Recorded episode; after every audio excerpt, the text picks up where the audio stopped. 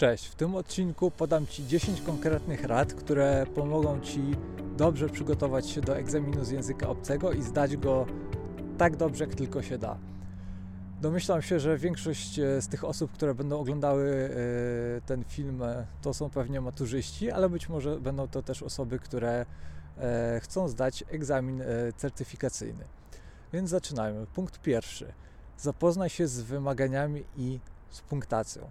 To jest absolutna podstawa. Jeżeli marzysz o bardzo dobrym wyniku, to y, mimo, że Twoim zdaniem wypadłeś dobrze na egzaminie, może okazać się, że gdzieś straciłeś punkty, a najczęściej dzieje się tak dlatego, że nie znamy wymagań i nie wiemy, w jaki sposób e, ten egzamin jest oceniany. Więc zacznij od tego, aby e, znaleźć taki dokument, w którym opisane są e, zasady punktacji i, i pamiętaj po prostu o tych rzeczach w trakcie egzaminu. Porada numer dwa. Przygotuj sobie y, przykładowe wyrażenia, których na pewno użyjesz. Wszystkie egzaminy ustne z języka obcego wyglądają podobnie i bardzo często jest tak, że jesteśmy proszeni na przykład o wyrażenie swojej opinii na jakiś temat albo przedstawienie jakiejś argumentacji. Więc to są rzeczy, do których można się przygotować i możesz przygotować sobie kilka takich wyrażeń, które które na przykład pozwolą Ci przedstawić swoją opinię, podać kilka argumentów, e, połączyć to jakoś w spójną całość. Jeżeli będziesz e, miał coś takiego w głowie, na pewno dużo łatwiej będzie Ci wypowiadać się na egzaminie. Porada numer 3. Zrób egzamin próbny. Możesz zrobić sobie taki egzamin próbny albo samemu, ale najlepiej byłoby, gdybyś zrobił to z, na przykład w grupie znajomych, którzy też będą ten egzamin zdawać. Dlaczego to jest takie ważne? Przede wszystkim dlatego, że y, jeżeli przećwiczysz to sobie, to y, na samym egzaminie będziesz się mniej stresować i y, jest duża szansa na to, że wypadniesz lepiej. Byłoby dobrze, gdyby ten egzamin próbny maksymalnie odzwierciedlał warunki, w jakich będzie odbywał się ten prawdziwy egzamin. Przypomina sobie tutaj o pewnym badaniu, w którym e, sprawdzano właśnie w jaki sposób e, odtworzenie warunków egzaminu w trakcie nauki wpływa na późniejszy wynik na egzaminie. I okazało się, że ci studenci, którzy uczyli się w sali, w której później odbywał się egzamin i byli chyba nawet ubrani w te same ubrania, później wypadli zdecydowanie lepiej niż ci, którzy uczyli się na przykład w domu. Porada numer cztery. Wyśpij się.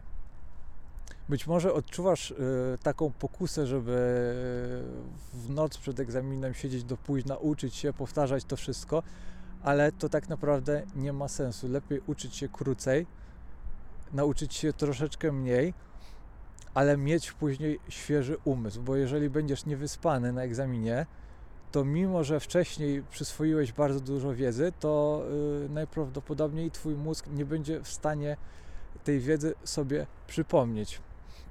Więc yy, w noc przed egzaminem zadbaj o dobry sen i pójdź wcześniej spać. Porada numer 5. Uśmiechaj się. Zawsze jest tak, że dużo lepiej oceniamy osoby, które się uśmiechają i dużo pozytywniej do nich yy, podchodzimy.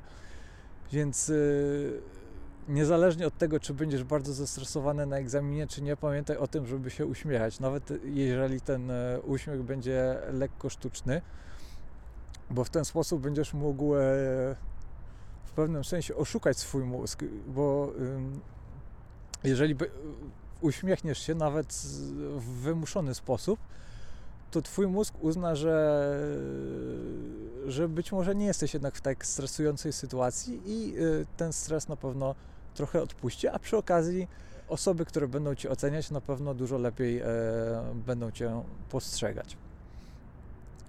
Porada numer 6. Mów o sobie. Za każdym razem, kiedy, kiedy nie będziesz wiedział, co powiedzieć, możesz powiedzieć o sobie, możesz e, wyrazić swoją opinię na, na temat, który jest, e, jest poruszany na, na tym egzaminie. I to jest coś, e, co można wykorzystać na swoją korzyść, bo egzamin z języka obcego ma to do siebie, że, mm, że jest tutaj duża dowolność i to nie jest egzamin z, z jakiejś konkretnej wiedzy, którą trzeba wykuć na pamięć, tylko możesz pozwolić sobie na to, aby oczywiście w pewnym zakresie, ale możesz pozwolić sobie na to, aby e, mówić to, na co masz ochotę. Porada numer 7. Mów więcej. Nawet jeśli bardzo dobrze znasz dany język, nie popełniasz błędów, ale mówisz mało, odpowiadasz zdawkowo, to będziesz z tego powodu gorzej oceniany. Tak zawsze jest. Jeżeli ktoś mówi dużo, to nawet jeżeli ten język jest na nieco niższym poziomie, to jednak sprawia to wrażenie, że ta osoba jest, jest pewna siebie, ma duży zasób e, słownictwa i, i zna ten język lepiej, mimo że w rzeczywistości nie musi tak do końca być. Porada numer 8. Kupuj czas. Czasem jest tak, że dostaniemy jakieś pytanie i nie wiemy od razu, e, w jaki sposób na nie odpowiedzieć. I wtedy e, byłoby dobrze, gdyby nie zapanowała niezręczna cisza.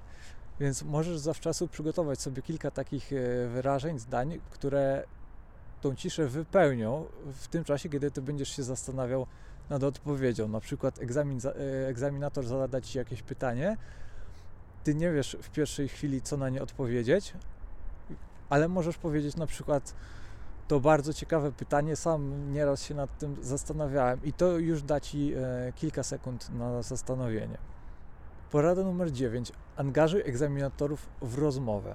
Pamiętaj o tym, że egzamin ustny z języka obcego nie musi wyglądać tak, że egzaminatorzy cię przepytują ten egzamin może wyglądać jak zwykła rozmowa, no bo w końcu język y, wykorzystywany jest do tego, żeby rozmawiać z, z ludźmi.